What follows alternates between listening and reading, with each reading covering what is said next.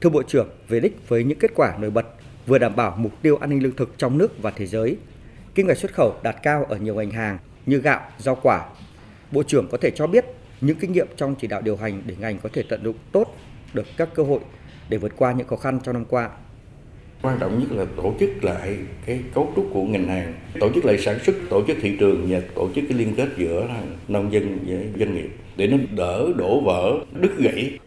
Bây giờ giữa nông dân với doanh nghiệp là hai cái đầu của một chuỗi ngành hàng, một bên là đầu vào, một bên là đầu ra, một bên sản xuất, một bên thị trường. Hai cái này mà nó không gặp nhau được thì nó sẽ không bền vững. Tư duy kinh tế là tư duy thị trường, mà tư duy thị trường là tư duy doanh nghiệp. Thị trường gần nhất là cái ông doanh nghiệp ông thương lái đó. Không có doanh nghiệp thì không có thị trường.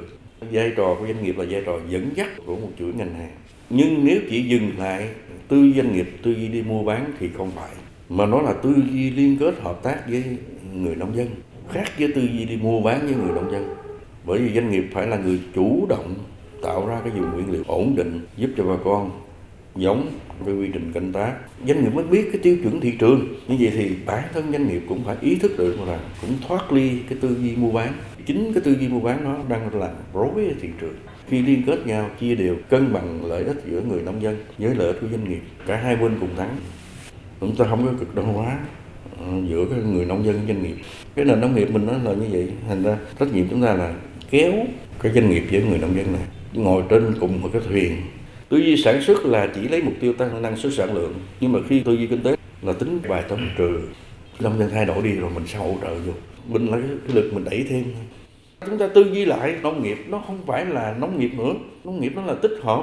Nông nghiệp xanh, nông nghiệp sinh thái, nông nghiệp hữu cơ, nông nghiệp tuần hoàn nông nghiệp du lịch chỉ khi nào chúng ta mở không gian tư duy ra thì không gian giá trị nó sẽ mở ra đẩy mạnh cơ cấu lại nông nghiệp chuyển từ tư duy sản xuất nông nghiệp sang tư duy kinh tế nông nghiệp nông nghiệp xanh, nông nghiệp tuần hoàn.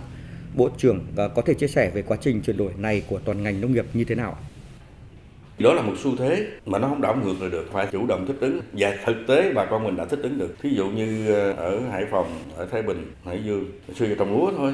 Nhưng mà giờ nuôi rươi rồi, cộng là lúa rươi đúng không? Ở Tứ Kỳ, Hải Dương, lúa, rươi, cấy, ba tầng giá trị trong cái mảnh vườn. Những người nông dân nói là tôi bán hai kia còn nhiều hơn bán lúa thôi.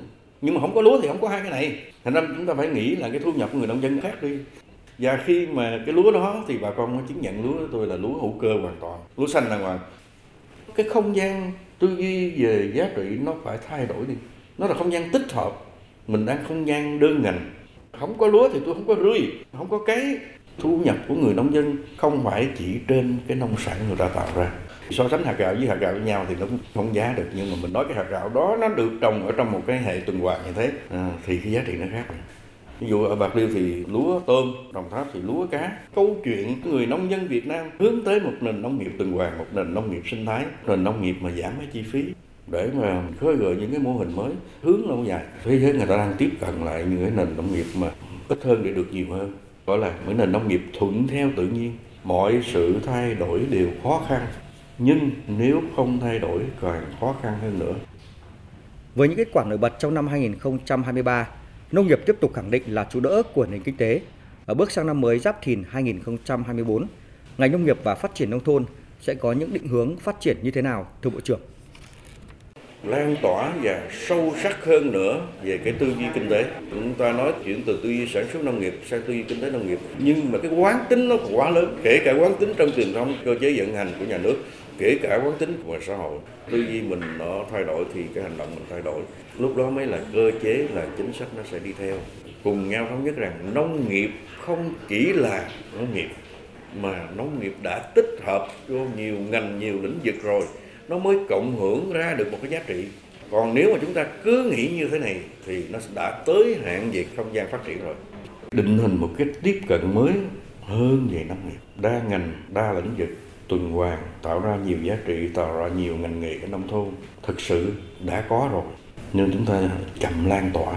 Phải cái tư duy kinh tế chứ. Không chỉ giúp cho người ta tạo ra một sản phẩm mà giúp cho bà con mình làm sao đưa cái sản phẩm đó ra được tới thị trường bằng cái giá tối ưu nhất, bằng chi phí giảm nhất có nó ló ra cái khuôn, chứ đừng để nó bó cái khuôn. Mình mở ra một cái đa dạng sản phẩm. Chúng ta sẽ kích hoạt những không gian giá trị mà xưa giờ do mình thành quả nhiều quá, cái mình bỏ quên nó đi. Ngày xưa thị trường nó dễ quá, còn bây giờ thị trường nó khó rồi. Thì anh bắt đầu anh phải ngồi để tạo ra được một cái giá trị mới, tạo ra nhiều sản phẩm tuần hoàn. Từ cái anh bỏ đi, chúng ta gây dựng cho 5 năm sau, thậm chí cho 10 năm sau. Liên kết lại các cái chuỗi ngành hàng cho nó bền vững, từ tổ chức lại sản xuất, tổ chức lại thị trường liên kết giữa người sản xuất với doanh nghiệp tạo ra thị trường, ứng dụng những cái khoa học công nghệ nó cao hơn nữa. Có những cái nó đông đo đếm được bằng số liệu, nhưng có những cái không đông đo đếm được bằng số liệu. Có thể nó chưa thể hiện được vô cái tăng trưởng năm 2024 nhưng mà cái điều đó để cho năm 2025 liên kết lại một cái chuỗi ngân hàng. Và có những cái nó không chỉ là kim ngạch xuất khẩu, thị trường trong nước, thị trường ngoài nước đều là thị trường làm sao tiêu thụ được nông sản cho bà con với cái tối ưu giá thôi thì bộ nông nghiệp đang làm một cái thang chỉ số để đo đếm cái chiến lược phát triển nông nghiệp nông thôn. Bởi vì mình không đo đếm thì mình không cải tiến được. Xưa giờ mình chỉ đo đếm, một là cái chỉ số tăng trưởng, hai là cái chỉ số kim ngạch xuất khẩu. Giờ còn những chỉ số khác. Để thực sự chúng ta đo lường được thu nhập của người nông dân, cái đó mới là cái quan trọng nhất. Giá bán nó đâu quyết định thu nhập. Giá cả đầu ra chúng ta không quyết định được bởi vì đó là quy luật cung cầu. Chúng ta không phải là một quốc gia duy nhất để tạo ra nông sản của là thị chúng ta bán sầu riêng qua Trung Quốc thì người Thái Lan cũng bán sầu riêng qua Trung Quốc. Chúng ta bán xoài qua Nhật thì người Thái Lan họ cũng bán xoài qua Nhật. Chúng ta có thể quy định được giá là cái chi phí đầu vào của chúng ta. Nếu chúng ta kéo giảm đầu vào xuống một đồng, nghĩa là thu nhập chúng ta đã tăng lên một đồng như vậy thì muốn làm sao mà giảm chi phí? Thì đúng tuân thủ quy trình đừng có lạm dụng như ngày xưa nữa. Chi ly từng cái quy trình sản xuất một thì chắc chắn là nó sẽ giảm được. Làm sao giảm giá được? Giá là do mấy ông đại lý bán. Thì bà con gom lại mua chung đi, thì nó giảm được cái rồi. Tại sao bà con không vô hợp tác xã? Để mua chung. Tư duy hợp tác hợp tác hợp tác và hợp tác. Xin cảm ơn Bộ trưởng đã trả lời phỏng vấn của phóng viên Đài tiếng nói Việt Nam.